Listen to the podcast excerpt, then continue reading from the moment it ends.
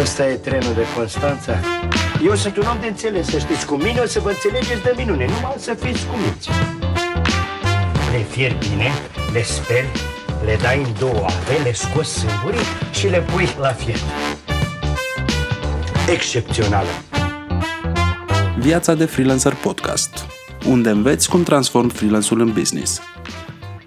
Invitatul este Gabriel Stancu, cu care am mai făcut un episod de, de podcast, dacă țin minte bine, este chiar al doilea episod uh, pe care l-am făcut imediat după Alina Kasprovski. Bună dimineața, domnule Stancu!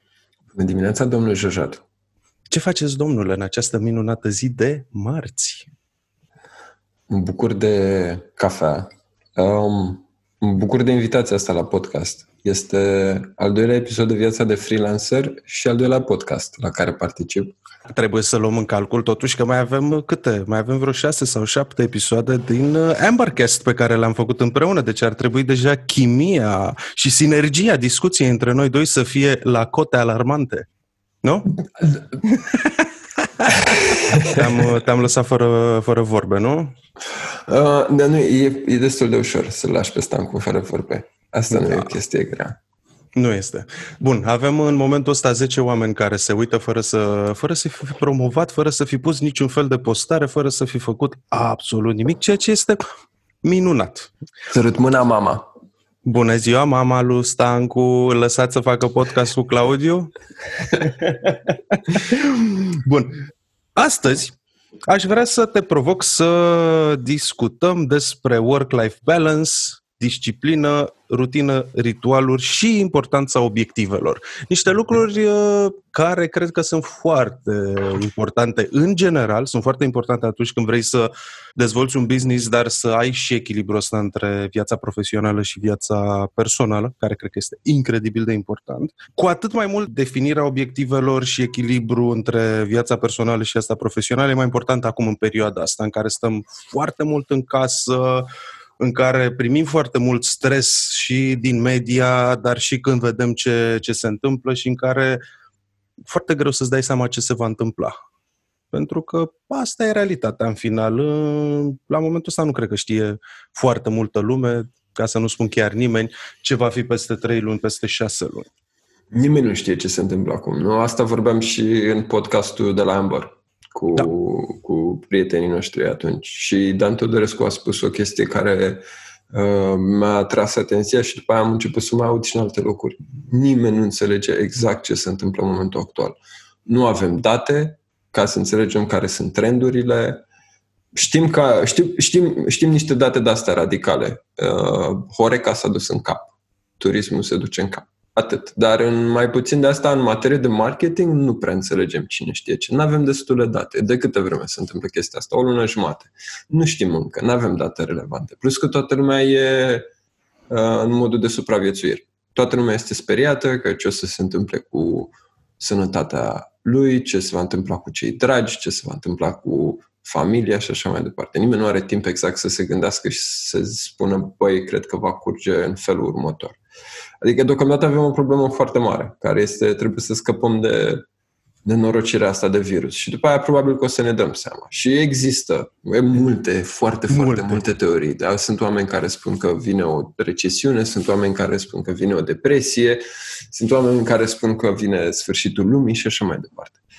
Dar nu știm, adevărul că nu știm. Și, și la nivelul industriilor e foarte greu de înțeles exact ce se întâmplă. Dar dacă e să mă întorc la ce, la ce am înțeles din podcastul cu, cu Dan Todorescu și Cristian Diaconescu, care sunt amândoi în industria de game development, dacă ai un produs live, dacă ai ceva deja în piață, în digital, ești ok. Aparent, serviciile cresc din ce în ce mai mult pe partea de digital. Și oamenii acolo reușesc să nu doar să supraviețuiască, unii chiar uh, fac niște bani foarte frumoși. Steam, spre exemplu, pentru cei care se joacă, Steam a anunțat cea mai bună săptămână de două ori la rând, acum o săptămână. Mm-hmm. Aparent, trendurile pe care le văd sunt foarte asemănătoare cu trendurile pe care le vedeau când copiii intră în vacanță. Pentru că toată lumea stă și se joacă, toată lumea stă în casă și se joacă. Asta știm, asta e sigur. Măcar, Pe... mă, măcar atâta lucru. Știm că Dar se stă în casă și lumea se joacă mai mult decât se joacă de obicei. Se joacă mai mult, se uită mai mult la Netflix. Și aparent oamenii care sunt în industriile astea două sunt ok. Uh-huh. Uh, cu toate astea, aparent, din ce, din ce povestește Cristi Diaconescu de la Sand Sailor Studios, dacă ești în industria asta, dar nu ai încă un deal cu un publisher, dacă n-ai reușit să-ți împingi acolo produsul, dacă n-ai pe cineva puternic în spate care să te promoveze, să te vândă, um, și o să încerc să nu intru între tehnicalitățile industriei de game development, dar dacă nu ai un publisher, e foarte greu în momentul actual să găsești pe cineva. Pentru că toată lumea a intrat în mentalitatea asta de turmă, în, mod, în modul de supraviețuire și nimeni nu mai vrea să mai facă investiții. Și nu este pentru că produsul nu ar, nu ar mai fi bun. Un publisher în industria de game development se va uita la produsul tău, se va uita la echipa ta și nu, se, nu, nu îi se va schimba părerea peste noapte despre tine. În continuare, mm. produsul rămân, rămâne bun, în continuare, echipa rămâne bună. Cu toate astea, investitorii sunt și ei oameni și dacă văd că toată lumea ține banii deoparte și nu mai face investiții, probabil că asta este răspunsul natural. Asta produce panica. Uh-huh. Așa că toată lumea spunea că industria de game development va supraviețui cu succes și că este, este crisis adverse. Ei bine, nu cu totul. Dacă ai publicat ceva sau dacă ești un publisher mare, ești bine. Dacă ești un publisher mic, dacă ești un, dacă ești indie. un indie, dacă ești un dezvoltator independent, nu știu ce se întâmplă în momentul actual. Sunt vremuri da. grele. Și iar, și mă întorc la ce spuneam. Nu știm exact ce se întâmplă. Da, e un trend oricum care, care se vede în aproape toate industriile care încă mai funcționează. Da? Adică, mm. cumva, din păcate, în ce discutăm acum, trebuie să scoatem din discuție Horeca, organizarea de evenimente, sălile de forță, toate mm-hmm. domeniile care sunt 100% dependentă de prezența fizică a unui grup de oameni și care în momentul de față sunt închise. Bordelurile. Bordelurile, da. Bordeele. da. Și e, e un trend care, care se vede și am văzut companii care au creștere și cu toate astea au uh, micșorat foarte tare bugetele de, de promovare și au mm. micșorat foarte tare bugetele în general, chiar dacă au creștere. Mm-hmm. Mm-hmm. Pentru că, da, toată, toată zona asta de ne, necunoaștere, ce urmează? Ce mm-hmm. se întâmplă? Cât de, ma- cât de mare va fi criza economică și financiară care urmează? Sau cât de mică? Sau cât de repede ne vom reveni? E o, o revenire în V? Am auzit teoria că va fi o revenire economică și... în W. Nu, ce, ce este o revenire economică în V? Uh, păi, practic, uh, exact uh, forma literei V. Economia va cădea foarte, foarte tare și foarte brutal, exact, și va fi o revenire la fel de, la fel de rapidă. Acum se presupune că din cauza măsurilor care se iau acum de stabilizare sau de supraviețuire a businessurilor, va fi de fapt o revenire în W. Vom avea o cădere mare, apoi vom avea o creștere și pe motive de inflație și de infuzie foarte mare de, de capital de la stat, da, nu sunt mhm. expert, s-ar putea să nu vorbesc în cei mai frumoși și cei mai, cei mai profitermeni, dar cam asta e Cam asta e mesajul. Vom avea o a doua cădere pe bază de inflație și abia după aia vom, vom crește. Uh-huh. Iată, avem foarte multe scenarii și habar avem ce se va întâmpla și e cumva normal, în realitate, să devenim mult mai risc advers și să fim mai, mai cumpătați. De mm. fapt, iată că suntem în cât? Avem deja o lună și jumătate de când stăm mai, stăm mai mult în casă. Sigur avem o lună, o lună și mm-hmm. chiar vreo săptămână, cred. Și iată că nu a murit nimeni dacă nu s-au mai consumat la greu lucruri. Eu, e... lucrez în publicitate. Pentru mine e un lucru rău că nu se mai consumă atâtea lucruri, dar în realitate pentru toată lumea e o pauză de care cred că aveam nevoie. Îmi place foarte mult că ești optimist. Și te uiți la partea plină a paharului. Da, care e partea plină, partea plină a paharului? Că aveam nevoie de o pauză, că ar trebui să ne oprim puțin de consumat, că e bine să petrecem mai mult timp cu familia, că e bine să petrecem mai mult timp în casă, că a scăzut cantitatea de dioxid de carbon din atmosferă și așa mai departe. Sunt Adevărul e că e foarte mult despre cum te uiți la situația asta. E foarte mult. În ce, în ce, în ce frame o pui. Contează foarte, foarte mult. Asta nu înseamnă că este mai puțin grav ce se întâmplă uh-huh. sau că minimizez importanța realității în care trăim. Uh-huh. Cu toate astea, cred că e mai important ca oricând să ne păstrăm disciplina mm. și să ne, să ne păstrăm rutinele și ritualurile mm. pe care le avem și să ne păstrăm în final și optimismul. Și să facem dragoste. Îți dai seama că o să vină un boom de copii după, după perioada asta? Păi, în realitate, nu cred că va veni un mare boom de copii în, după perioada asta, pentru că va compensa cu marele boom de divorțuri. Bă, eu sunt... Bă, probabil. Dar n-am zis că o să fie copii fericiți. Am zis că o să fie mulți copii. Da, vor Da, fi mulți la un moment dat Netflix-ul se termină. Și ce faci? La un moment dat Steam-ul se termină. Și ce faci? Și la un moment dat se satură și de tine și te întorci la Steam și la Netflix. Dar, dar hai să fim serioși. Hai să ne întoarcem. Nu, hai să terminăm cu prostiile. Uh, Da. Și să vorbim puțin tel de, de disciplină. Și să Hai să vorbim vorbim puțin tel de ritualuri. Tu ce ritualuri ai? Cred că e important în prima fază să discutăm despre diferența între rutine și ritualuri. Mm. Că le luăm foarte... Le luăm foarte for granted, scuzați-mi uh, romglezismele, Mhm. și ok, am rutine, am ritualuri, știi? Din punctul meu de vedere, cred că diferența cea mai mare între a avea rutine și a avea ritualuri, chiar dacă rutina în general tinde să aibă o conotație negativă, pentru că nu e așa, toată lumea caută în perioada asta mă rog, nu în perioada asta acum, ci caută de ani de zile fuga de rutină și excelența și să fie totul la nivel, la superlativul superlativului. În realitate, rutinele sunt bune, iar când vorbesc despre rutine, de fapt, astea sunt uh, lucrurile pe care trebuie să le faci. De genul, să-ți faci duș dimineața și să-ți speli dinții, să-ți faci pat, să iei o gustare dimineața. Adică sunt lucrurile astea foarte raționale și trebuie făcute. Mhm. Pe, când pe partea cealaltă, ritualul, din punctul meu de vedere, e ceva un pic mai, mai personal. Adică am ritualul de a-mi face un ceai seara și a citi sau să ascult niște muzică de relaxare seara. Sunt mai, mai, mai apropiate cumva de suflet și de inimă și de, de ce-ți face plăcere și nu trebuie neapărat să faci. Știi? Adică, unul, băi, cam trebuie să le faci, nu te obligă nimeni să-ți faci duș în fiecare zi, dar indicat ar fi să ai rutina asta. pe când și la, pe partea cealaltă, la ritual, ă, ăla îți aduce un plus de valoare în viață. Mm. Mm. Da, Da. cu siguranță. E, e foarte frumoasă de- explicația pe care ai dat-o. Că- Care sunt ritualurile tale? Și cum, cum simți că te ajută în perioada asta? Mă, mă pui într-o, într-o poziție foarte nouă pentru mine. Eu sunt de obicei cel care pune întrebări Da. și așteaptă răspunsuri. De data asta văd că m-ai luat tu pe mine la întrebări și aștept răspunsuri. Audiu uh, Jojatu, bine ai venit la viața de freelancer. Podcast moderat de Podcast, Gabriel da. Stancu.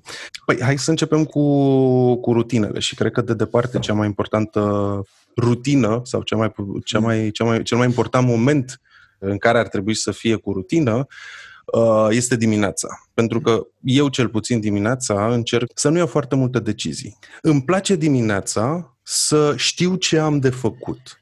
Mă trezesc, îmi, pu- îmi pun cafea, îmi fac cafea, citesc un pic când și nu, nu, nu-mi dau mai mult de 10 minute pentru că nu vreau să mă deprim și să intru în paranoia asta care vine dinspre media, dar citesc ce se mai întâmplă măcar să știu. S-a întâmplat ceva super important, nu s-a întâmplat. E, suntem ok? Mai există Mhm. planeta Pământ? Mm-hmm. Îmi beau cafeaua, yoga sau exerciții fizice. Nimic complex, nimic complicat, cât să pun sângele în mișcare, să-mi întind uh, mușchii, să-mi pornesc tendoanele. Pentru că, guess what, fiind și na- foarte înalt, fiind și destul de corpolent, având oasele destul de groase, Tând privirii. Așa, dar scump, nu, sunt mare la privit. Mhm. Uh, 1,91 înălțime și 112 kg greutate. Am dimineți în care dacă se schimbă vremea, simt că genunchii, de exemplu, nu mai, au, ar- nu, nu mai sunt articulați. Mm-hmm. Adică genu, genunchii, a, greu. Și atunci încerc să pun în mișcare în permanență încheieturile. Mm-hmm. Și iarăși o chestie foarte importantă, parte din rutina asta, pe lângă igienă, sport și să înțeleg ce se mai întâmplă, să pornesc corpul, să pornesc și creierul. Încerc să nu deschid mail-ul, paginile de Facebook, lucruri legate de munca pe care o fac, măcar în primele 45 de minute din zi. Dar cum, Întotdeauna- Claudiu, este, este o virtute să fii întotdeauna la muncă, să știi întotdeauna ce se Da, întâmplă. iată, nu, știu- nu știu ce să zic dex- despre asta. Chiar ieri aveam o, un schimb de, de reply-uri pe Facebook, iată, paradoxal, cu o, cu o foarte bună prietenă și îi spuneam că, băi, din fericire pentru sănătatea mea mentală, nu lucrez la 112 și nu, a, nu există neapărat urgență pe ce facem noi, adică urgențele sunt rare atunci când un client chiar are o mega criză și trebuie să facem crisis management și să... Dar în realitate, în alte momente, băi, nu sunt crize în comunicare. Nu este uh-huh. nimic ce nu poate să aștepte încă o oră. Sau aproape nimic. Da? Că au fost momente de criză în care la ora 4 dimineața sau la ora 1 noaptea trebuie să ne trezim și să facem planul de ce, de ce se întâmplă. Da? S-a întâmplat ceva și chiar trebuie să răspundem în momentul ăla și prompt. Da? Astea câte sunt? Una, două, trei pe an.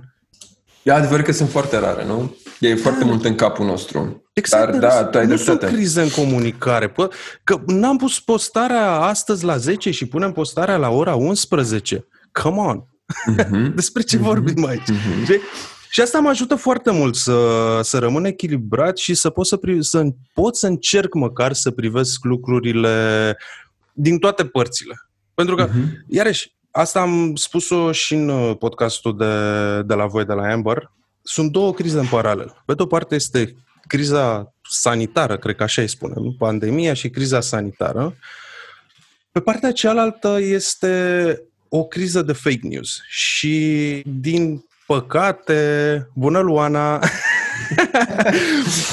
din, uh, din păcate accesul la, la Facebook ne-a făcut pe toți experți Mm. în uh, jurnalism, experți în pandemie, experți în Mhm. virus, experți în, în, foarte multe, în foarte multe lucruri.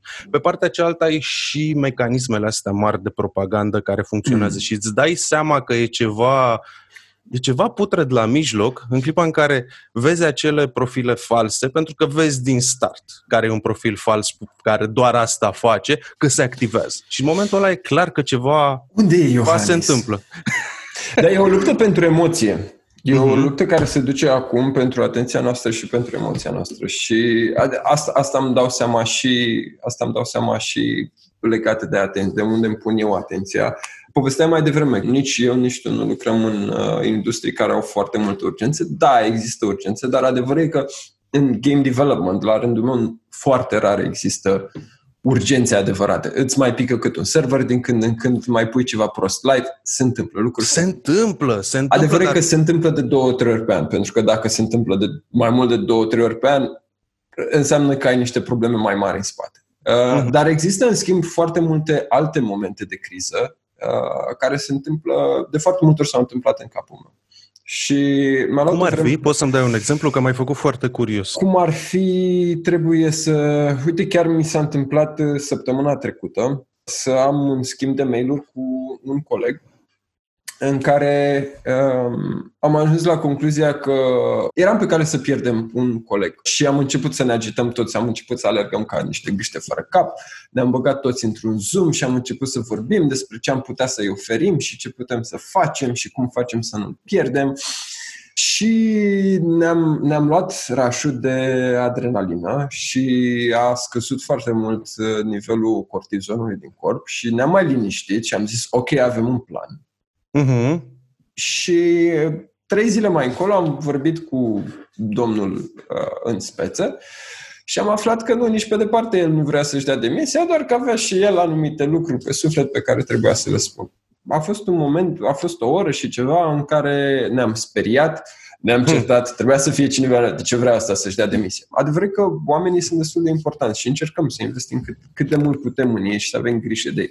Dar, mă rog, nu intru în zona asta. Dar ce am realizat, ce realizez că se întâmplă de fiecare dată în momentele astea, din păcate are sens doar când te uiți înapoi la ele. Viața are sens privită înapoi, dar uh, trebuie trăită înainte. Știi? Mhm. Um, și privind înapoi, realizez că e o reacție perfect normală de, Mhm. de stres, de panică, de a acționa. Um, știm cu toții că avem fight or flight instinct și că avem nevoie să reacționăm într-un fel sau altul. Și asta se întâmplă destul de des, pentru că în momentul în care apare emoția, ți se duce și atenția într-un loc anume. Asta Așa mi, e. se întâmplă, asta mi se întâmplă mie mereu. Și dacă e să mă întorc la ce vorbeam mai devreme, toată lumea încearcă, mai ales în media, în știri, în social networking, să creeze emoții. Pentru că asta îți captează atenția, iar în momentul în care ți-au captat atenția, îți poți și vinde ceva. Sau Mhm. te poți Și duce către prin vânzare altceva. nu se referă, scuze că te întrerup, prin vânzare nu se referă neapărat la un brand care încearcă să vândă ceva, ci și noi oamenii în clipa în care postăm pe profilele noastre personale, încercăm să creăm emoție și încercăm, încercăm să facem storytelling Mhm. uh, pentru a ne vinde în final imaginea noastră și pentru a ne vinde gândurile pe care le avem sau principiile sau Mhm. știi? să Mhm. ne vindem cine sunt pe, pe noi ca oameni. A- Aici eu cred că intervin ritualuri. Uh, și pentru asta și ritualurile și obiectivele. Dar hai să vorbim puțin de, puțin de ritualuri. Eu n-am, n-am foarte multe ritualuri, dar știu sigur că ce fac toate pentru mine e să mă aducă cumva în prezent. Ok. M- am început de, de trei ani de zile. Am un ritual destul de, destul de simplu, care presupune un pic de respirație. Se numesc respirații balon și sunt o formă de mindfulness. Dar este o formă de mindfulness foarte scurt. Se durează maxim 5 minute, după care fac mișcare într-un fel sau altul. Cel mai, cel mai bun mod de mișcare care îmi place mie cel mai mult este un antrenament care se numește Nickels and Dimes. Durează 10 minute antrenamentul, fac pe intervalul unui minut, fac 5 tracțiuni, Nickels, Ok. and dimes, cred că asta este, și 10 flotări. După care mă odihnesc pentru restul minutului. Cu cât trec de la un minut la altul, cu atât perioada de odihnă scade. Um, Pentru că le faci și mult mai lent, că încep să pentru că obosești. obosesc. Și e minunat, durează 10 minute și după aia fac un dușece.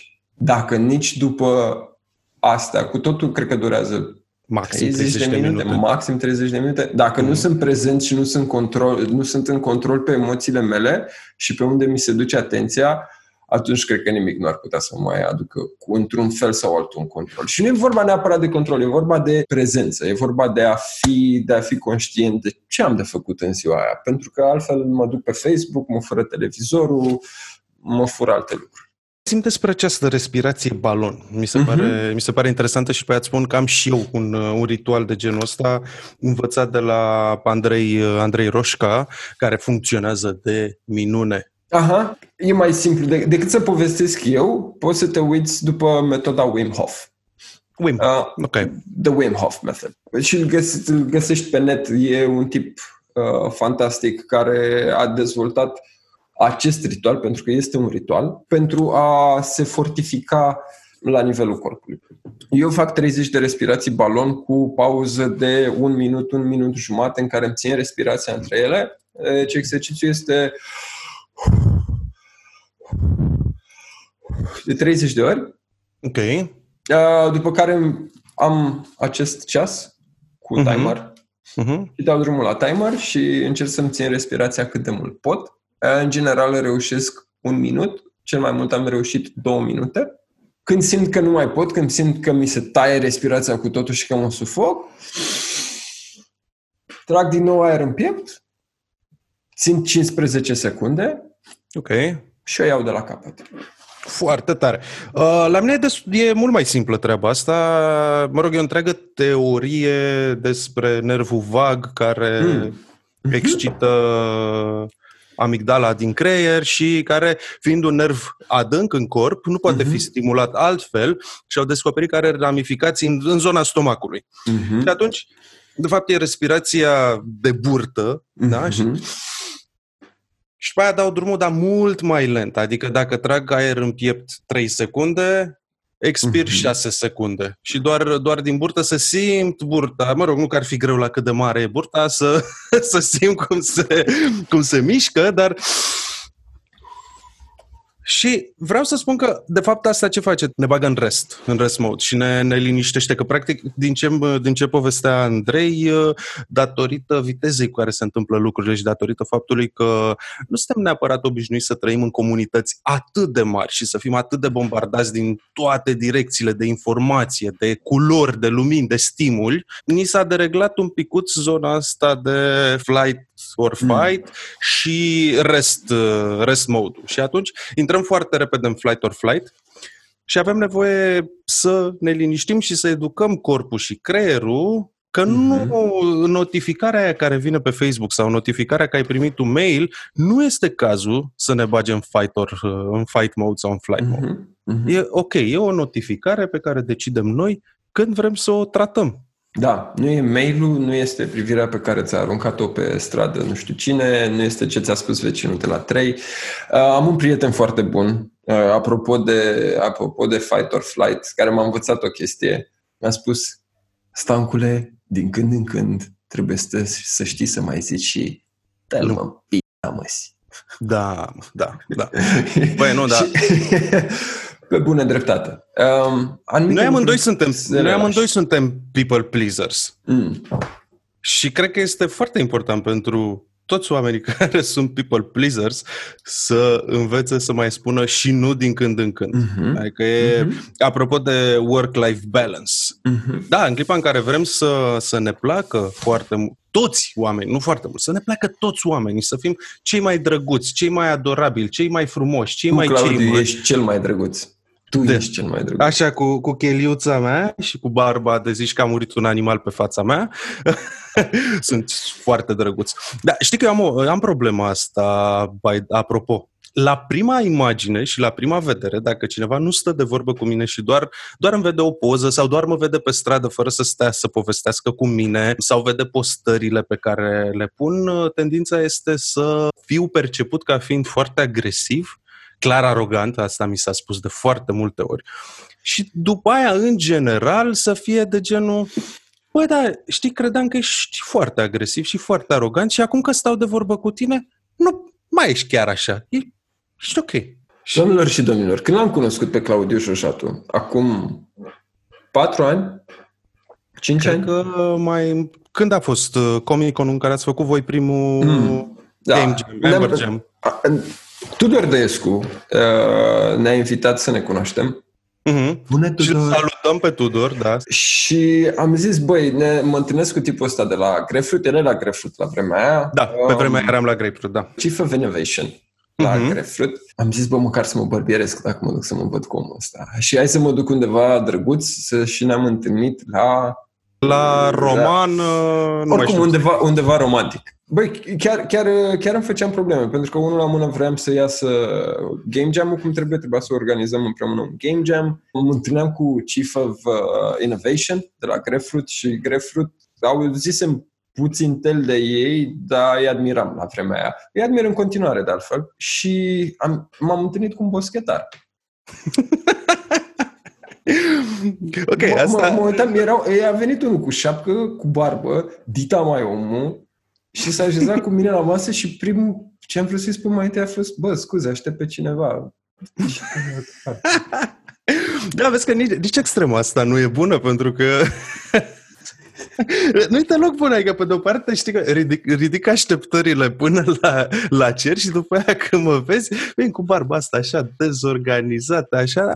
În general știu și ce zic, adică cred foarte tare că nu contează mă imaginea. Mi se pare, sunt, de, de foarte multe ori mă, mă, mă, mă frustrează chestia asta că trebuie să fim la cravată și la cămășuță pentru a fi percepuți ca fiind specialiști. Și iată, dacă vin cu tricoul meu de la, de unde? De la Decathlon, pe care am dat 15 lei și mi-am luat vreo 20, Mm. am, da, pentru că îmi place să fiu eficient și mi-am luat 20 de tricouri de 15 lei ca să-mi ajungă 2 ani de zile de acum încolo și să nu mai trebuiască să mă gândesc oare cu ce mă îmbrac. Și sunt și de astea gen de sport, sunt super confortabile, sunt ok. Asta nu înseamnă că sunt un specialist mai slab sau mai prost sau sunt un om mai rău sau mai bun sau mai prost decât, uh, decât altfel. Absolut. Absolut. Spuneți asta în continuare. Poate chiar funcționează la un moment dat.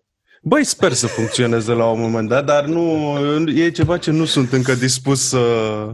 Nu, adevăr, adevăr e că e foarte greu să înțelegi cu ce, sunt, cu, a- cu ce e cu adevărat util un om până când nu ajungi să-l cunoști. Eu, eu cred de asemenea că m, prima impresie contează și mai bine e a face o impresie bună. Cred că până la urmă este rutina care ne formează să fim într-un anumit fel și cred că rutina asta, ca, să- ca să revenim puțin de la ce vorbeam, cred că ru- rutina asta trebuie structurată.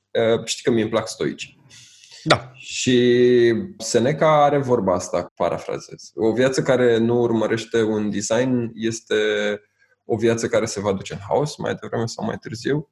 Uh, dacă da. nu ai un, una, o serie de pattern și o serie de reguli și o serie de, de principii care să-ți modeleze viața, care să modeleze. Eu asta, asta caut la mine, o serie de principii și de reguli care să mă modeleze într-un anumit fel și să mă ajute să iau decizii. Și uh-huh. dacă ele nu există, atunci, cu siguranță, întorcându-mă la ce vorbeam mai devreme, voi fi prizonierul emoțiilor mele, voi fi prizonierul uh, lucrurilor care mi se vând, publicității, uh, panicii și așa mai departe. Dacă stăm să ne gândim, unul dintre motivele pentru care vine un mare perete la sfârșitul crizei de coronavirus către noi este pentru că foarte multă lume s-a panicat, pentru că suntem programați să funcționăm ca o turmă suntem oameni, trăim în societăți, societatea este și o turmă mare. Cred că trebuie, e important de spus, scuză, mm. iar te-am întrerupt, e foarte important de spus uh, că nu este în sensul peiorativ nu sau este sens, nu, nu este, este o realitate. Este Turma o realitate. este un grup mare de indivizi cu caracteristici similare care conviețuiesc împreună pentru the greater good of the Mhm. species. Este o formă de socializare. Și Da. m, oamenii sunt animale sociale, sunt animale de turmă. Și dacă, dacă îi văd pe cei din jurul meu că se panichează și nu mai fac investiții, atunci nu o să mai fac nici. Mă întorc de la ce vorbeam despre game development. Game development în moment- în momentul actual merge bine. Vânzările sunt multe și cu toate astea ne povestea Cristi că trebuie să se reorienteze și să înceapă să-și facă, să abordeze oameni în digital, pe LinkedIn, Mhm. și în alte forumuri ca să-și găsească investitori. Pentru că în momentul actual oamenii nu mai fac atât de multe investiții. Deci da, suntem programați să funcționăm în modul ăsta. Cu toate astea, cred că există un set de principii și un set de uh, lucruri pe care le repetăm, re- le repetăm, re- le repetăm și ne, mo- ne pot ține pe linia de, de plutire. Pentru că adevărul e că cele mai proaste cele mai proaste decizii pe care le-am luat au fost deciziile pe care le-am luat în momentul în care eram panicat sau eram foarte, foarte dominat de o anumită emoție, de o frică. Și aici sunt și lucrurile pozitive, știi, cu conotație pozitivă. Uh, Oamenii care se căsătoresc după două, trei luni. Hmm. Uh, nu, nu că ar fi ceva nașpa în chestia asta, Doamne ferește, și sunt sigur că unii au noroc. Dar adevărul e că majoritatea deciziilor, pentru că suntem, pentru că deciziile pe care le luăm, le luăm în general pe termen lung sau au ramificații pe termen lung, ar trebui să putem să le luăm Rațional. rațional, cât se poate de rațional. Și aici intervin principiile și obiectivele. Spre exemplu, eu nu am un design foarte, foarte elaborat pentru, pentru a lua decizii. Pentru mine deciziile sunt uh, influențate de două lucruri. Am un oarecare compas moral în care nu o să încerc să intru foarte mult pentru că nu e scopul discuției și am o serie de obiective pe Ok. termen foarte lung. Și mă gândesc, decizia pe care urmează să o iau este aliniată cu compasul meu moral? Da. Servește uh, obiectivele astea, mă aduce cu un pic, cu un pic mai aproape de obiectivele mele și obiectivele mele sunt destul de simple. Obiectivele mele sunt să fac în următorii ani, să fac un joc de top 50, un joc mobil de top 50, să mă căsătoresc și să întemeiez o familie, să mă mut într-o casă pe pământ, să rămân sănătos și să fac un copil. Sunt cinci obiective care sunt destul de simple. Și Nu destul știu de dacă sunt- clare. Și destul de... Nu știu dacă sunt smart cu totul, dar sunt pe acolo. Uh, Dar măcar sunt aspiraționale. Uh, Mhm. Și mă gândesc, ua- m- decizia pe care urmează să o iau, mă aduce cumva cu ceva mai aproape de obiectivele astea? Dacă da, înseamnă că este o decizie bună. Dacă nu, uh, atunci încep un dialog cu mine. Sunt sigur că există metode mult mai elaborate și mult mai istețe decât sistemul ăsta pe care l-am eu. Dar este un sistem. Este un sistem care mă face să mă simt măcar împlinit cu deciziile pe care le iau. Da, e, e un sistem în final foarte, foarte bun că, pe de o parte, dacă te-ai duce, din nou, astea sunt obiective de viață și pe termen foarte lung și iată, anul trecut când ai văzut unde sunt cu obiectivele pe care le am, Mm. ai fi zis, anul viitor, toți, toți parametrii și toate lucrurile din jur arată că va fi an de creștere, în an în care vei putea să pui deoparte X mii de euro care să contribuie la cumpăratul casei pe, pe pământ. Mhm, mhm. Și cu toate astea, iată, a venit necunoscutul. Drept urmare, cred, cred, nu, poate nu e 100% adevărat sau corect și probabil că mulți care fac asta, coach de viață, uh, m-ar, m-ar contrazice, dar în realitate cred că obiectivele pe termen lung e important să fie suficient de, de clare încât să poți să cuantifici specifici, să știi dacă te întrepți în direcția cea bună, dar suficient de vagi încât să-ți permită să micropivotezi, să-ți permită să te dai un pic stânga, dreapta, în funcție de ce, de ce se întâmplă. E, uite, pe lângă, pe lângă obiective, care la mine sunt și mai simple, vreau libertate, libertatea de a lucra de oriunde din lumea asta cu orice client, deci să-mi permit să aleg clienții cu care lucrez și să fac lucrurile care îmi plac și aici mm. e o întreagă listă de lucruri care îmi plac și o lucruri care nu îmi plac. De exemplu, nu-mi plac proiectele vanity projects și nu-mi plac bullshit projects, îmi plac proiectele relevante și proiect, proiectele care chiar aduc un plus de valoare înapoi în societate și pentru clienți. Mm-hmm. Vreau să călătoresc, cum spuneam, care este sub, sub punct al, al libertății.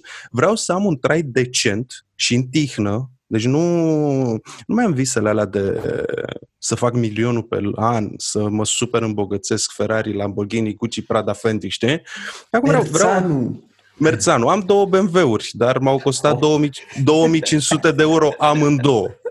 Cu asta, am, am o serie 3 din 91. Dar nu atât costă BMW-urile în general? Ba da, mă, cum alea noi, 1000 de euro nou nouți, da? Deci mi-am luat un seria 3 din 91, care m-a costat 950 de euro și mi-am luat un seria 5 din 99, cred, sau 2000, care m-a costat 1500 de euro. Vreau mai departe să, să pot să mă dau cu mașina pe circuit, pentru că mi-am dat seama despre mine că sunt un adrenaline junkie foarte mare. Deci îmi place, îmi place adrenalina. Și uite, sunt, stau în casă deja de o lună și jumătate, că înainte să se dea legea că nu avem voie să ieșim, am fost și super răcit vreo săptămână, aproape că nu m-am ridicat din, din pat de răceală.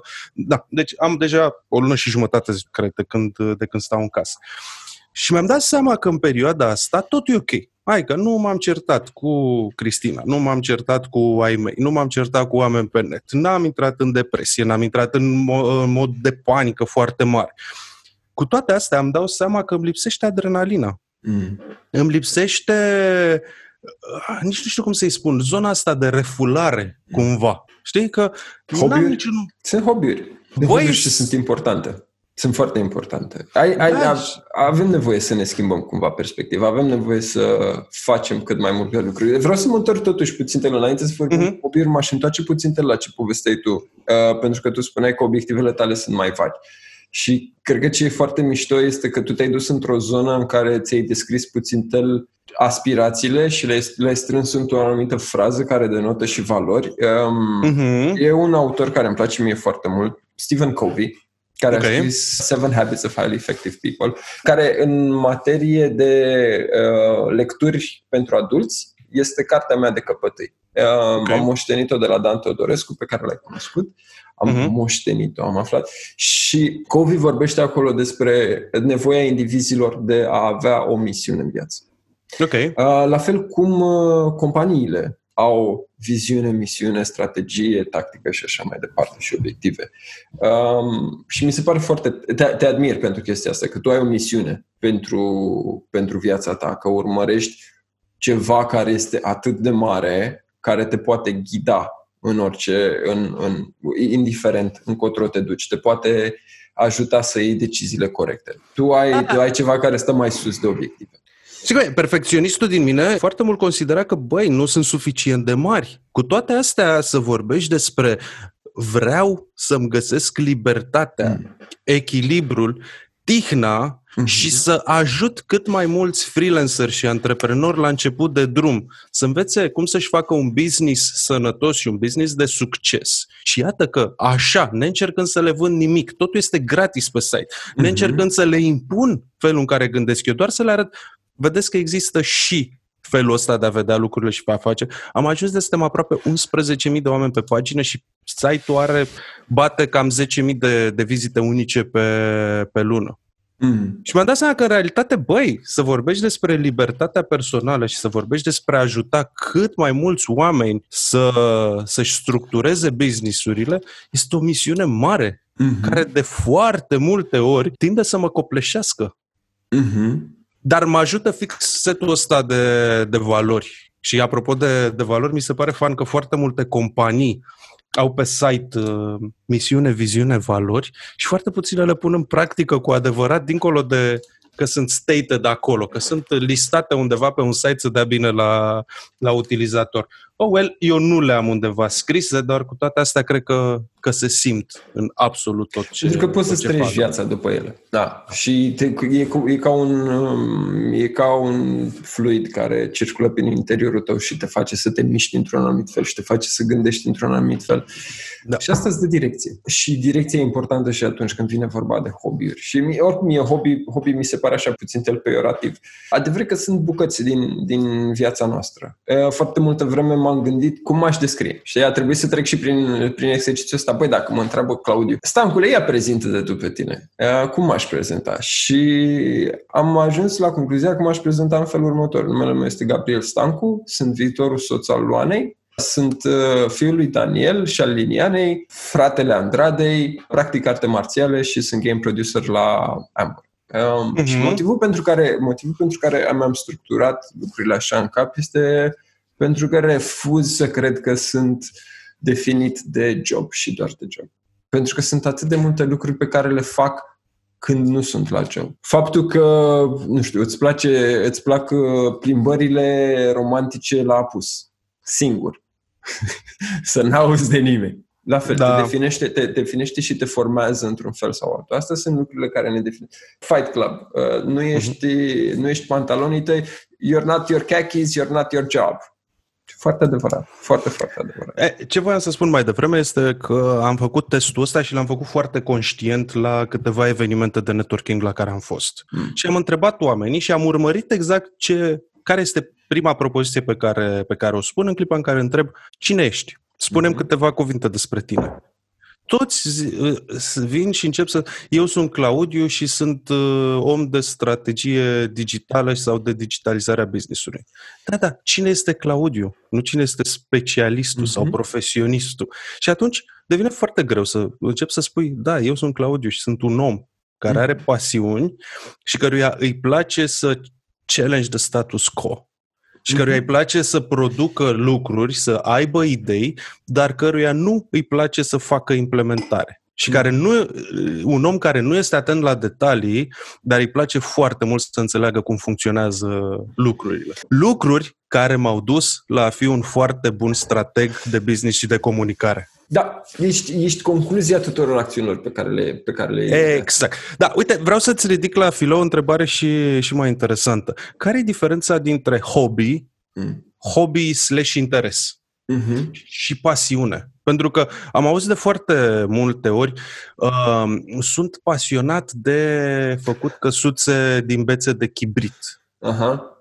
Păi nu știu, Hobby-ul- nu mai, e, e o întrebare foarte bună, nu m-am gândit. Cred că dacă ar fi așa să-ți răspund uh, pe loc, uh, hobby-ul e ceva ce faci pe termen lung și la care devii bun, e specializare și pasiunea e, ah, eram curios să văd cum funcționează chestia asta. Nu știu. Da, adică dacă ar fi să mă duc pe etimologia cuvântului, pasiunea se pierde la un moment dat. Pasiunea dispare. Te prinde, este o emoție, vrei să explorezi și la un moment dat dispare.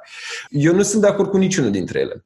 Eu, pentru, adică mie, mie oricum mi se pare putem să vorbim urât în podcastul tău, Claudiu? Mi se Da, pare te rog. futut să zici că ai, ai un job, deci ești om serios, ai job și după aia ai pasiuni sau hobby-uri sau așa mai departe. Păi dar stai puțin, adică revenind la ce vorbeam mai devreme, sunt întregul lucrurilor pe care le fac, nu sunt definit de job. Dar vezi chiar și așa, doar de- dicotomia asta e un, e un pic ciudată.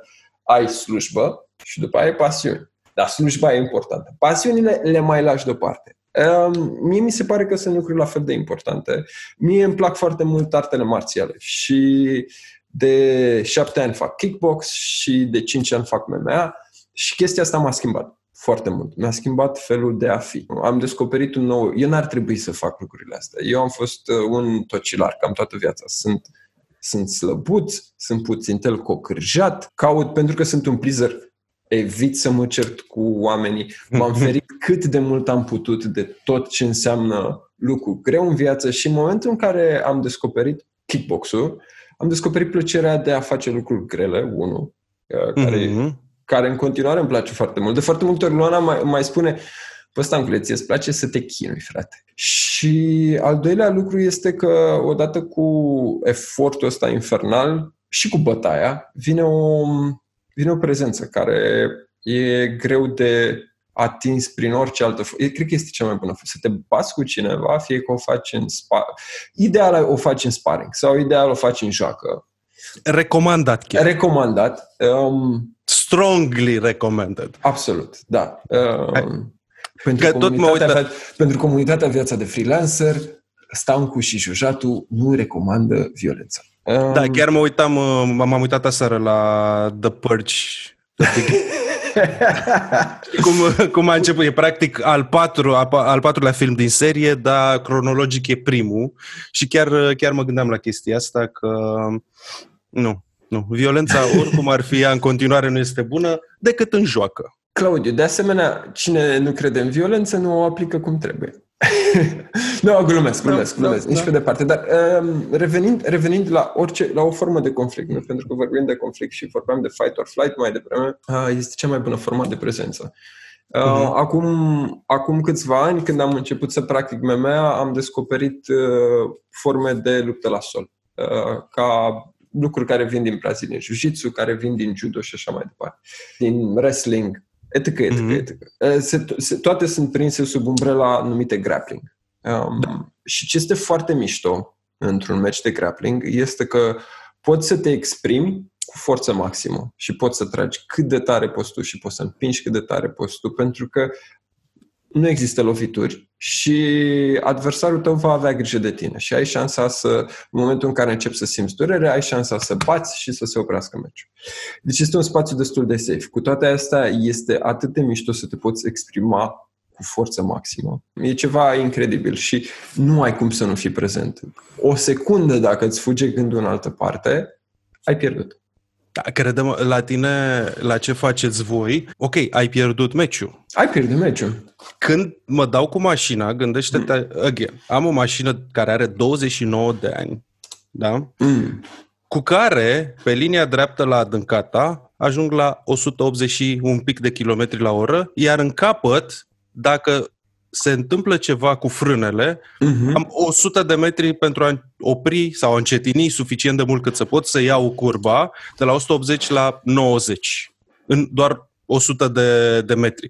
Acolo, dacă o secundă nu ești atent, riști să mori. Și mi se pare fascinant că am auzit teoria asta de, de foarte multe ori și da, pe lângă faptul că în continuare îmi este incredibil de frică în momentul în care stau pe linia boxelor și aștept uh, să mi se dea steagul verde că pot să intru pe circuit, mi-este super frică. Odată ce intru și odată ce încep să simt că mașina se încălzește, cauciucurile se încălzesc, încep să-mi aduc aminte că, ok, am mai fost pe circuitul ăsta, știu ce este acolo, știu că ceilalți șoferi care sunt pe circuit vor avea grijă, pentru că dacă pățim ceva, pățim cu toții și avem grijă, avem fair play, și dintr-o dată nu mai există deadline-uri, nu mai există KPI, nu mai există rate, nu mai există business, ești doar acolo, tu cu tine și mi se pare absolut uh, fascinant ce se întâmplă. Când trec pe cu 170, am în momentul ăla pe, pe linia boxelor, trec de, de finish line și te aștepta, mergi cu o asemenea viteză și ai atât de multă adrenalină în corp, te aștepta să nu poți să vezi lucruri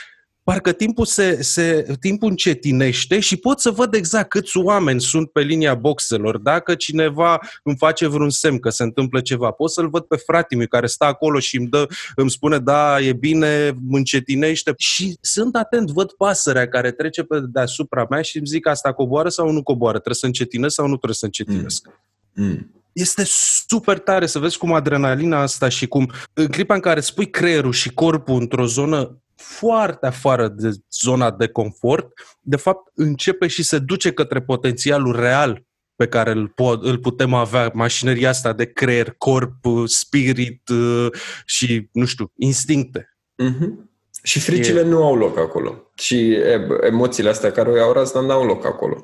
Um, de asta e fantastic, de asta îi spunem prezență, nu? Pentru că Da. ești Da, da, da. fix în ceea ce faci și nu nimic, nimic nu te poate scoate din, din zona aia. Să ne întoarcem un pic, că uite, am căutat în paralel, am căutat pe, pe telefon. Cred că este invers de ce ziceai tu, pasiune versus hobby și internetul zice așa că un hobby is something you choose to do when you have some spare time or Ok. spare cash etc. It gives satisfaction and pleasure, but is not in your mind all the time. While a passion is a strong and barely controllable emotion or feeling, it's constantly on your mind, all consuming. It's something you cannot live without. Și ca sfat, enjoy your hobbies, but leave your passion. Oh, wow. Iată. Foarte da. tare. Deci enjoy your hobbies, but live your passion. Mi se pare... Da, wow. Și asta până la urmă, și asta până la urmă este o formă de a, de a intelectualiza lucrurile și la, la, a le duce la un anumit nivel. Fă ceea ce îți face plăcere, găsește ce îți face plăcere și fă ceea ce îți face plăcere. Și cred că, cred că asta, asta rezonează și cu oamenii din comunitatea viața de freelancer, pentru că majoritatea sunt acolo pentru că au avut o pasiune incredibilă pentru un anumit subiect. Și... Care i-a făcut făcut să devină niște foarte buni specialiști. Niște foarte buni specialiști care acum pot sta pe picioarele lor și își pot alege ce să facă și ce să nu facă. Nu, până la urmă, asta este un freelancer. Da. Avem o întrebare primită pe adresa redacției Mamă, de când așteptam să zic chestia asta. Întrebarea este, cum faci să atingi echilibrul între a fi un specialist pasionat de meseria lui, a fi un om care dedică timp pasiunilor lui și a fi un partener bun pentru jumătatea ta? Pentru că toate cer dedicare, timp și implicare și cer foarte multă energie fizică și emoțională. Iar tu deja faci asta. Îmbin foarte bine Uh, relația cu jumătatea ta mai bună uh, și jobul care îți, uh, îți cere foarte mult timp și foarte multă implicare și pe care ai ajuns să-l faci foarte bine și pasiunile pe care le ai. A fi stoic și a fi hiperdisciplinat este o pasiune. Este, dar asta da. crezi tu.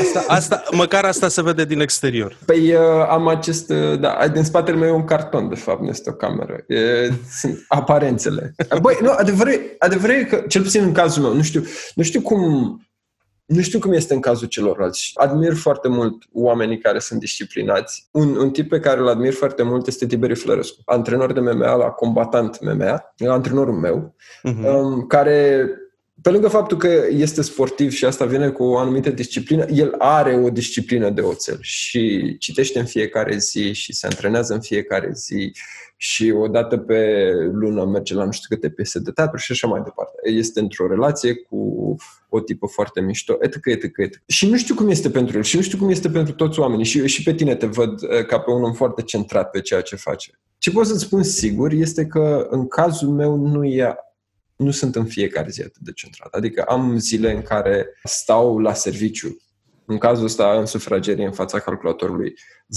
ore, poate chiar mai mult. Am zile în care lucrez 8 ore, 6 ore, chiar mai trag chiulul din când în când. Am zile în care dorm, am zile în care nu mănânc, alt, uneori pentru că am timp, alteori pentru că nu am timp, dar toate se, au o linie roșie uh-huh. pe ele.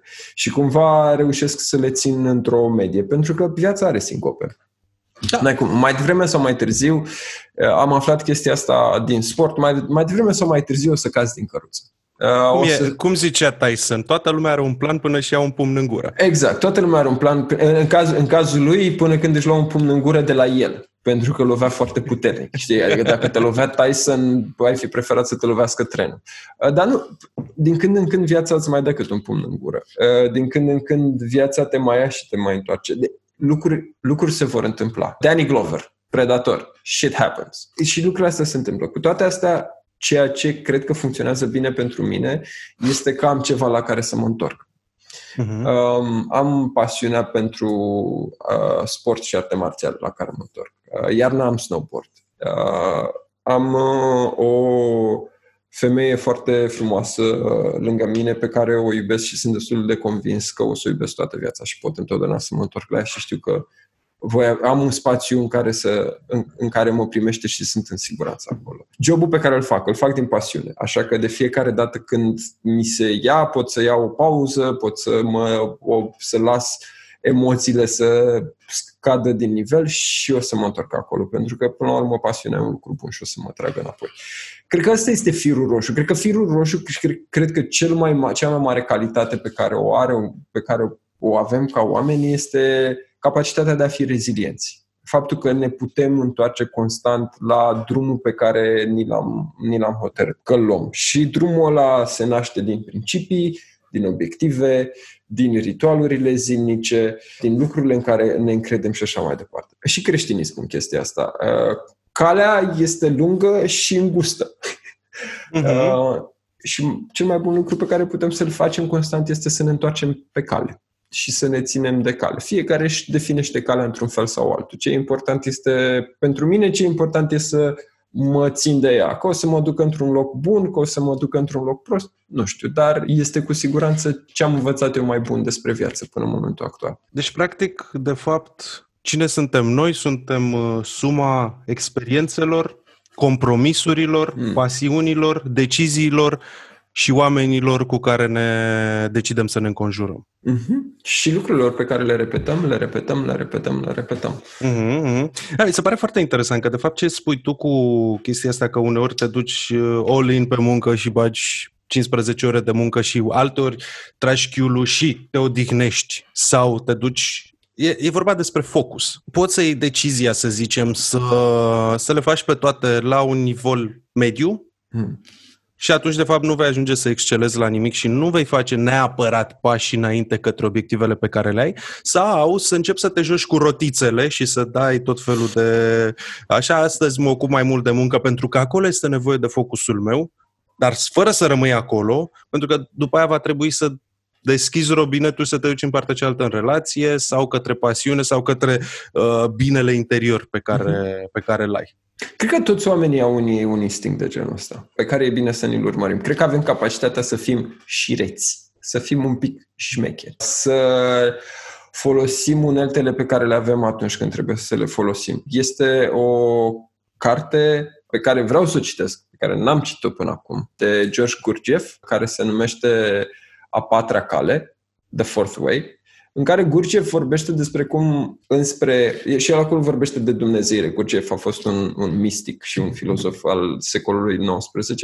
El acolo vorbește despre cele patru căi prin care omul poate atinge înălțarea.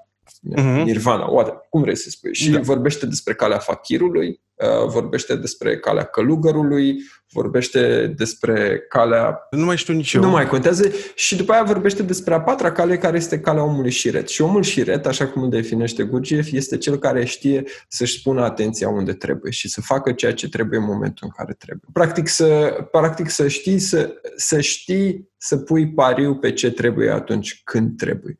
Um, care este, exact cum spuneai tu, o capacitate de a te concentra pe ceea ce este important. Este unde îți pui focusul, unde îți pui Mhm. atenția. Yoginul, calea Eu, yoginului. calea yoginului, iată, da, Da. da, pentru că era, era, nu, era, foarte, ins- era foarte inspirat, tot ce povestea el era foarte inspirat din filozofia estică. Practic, calea fakirului este cel care ajunge acolo unde vrea prin suferință. Mm-hmm. Calea călugărului este prin uh, lupta cu însuși și se concentrează foarte mult pe sentimentele și ce simte el. Yoginul, uh, calea cunoașterii, el știe totul, dar nu poate face nimic. Pentru asta el trebuie să aibă stăpânirea asupra corpului și a emoțiilor sale. Mm. Și, Da, mi se pare foarte interesant și de asta am ținut să, Mhm. să zic câteva cuvinte despre fiecare. Și calea omului șiret. Calea omului șiret. Calea omului Care- care știe unde să-și pună atenția.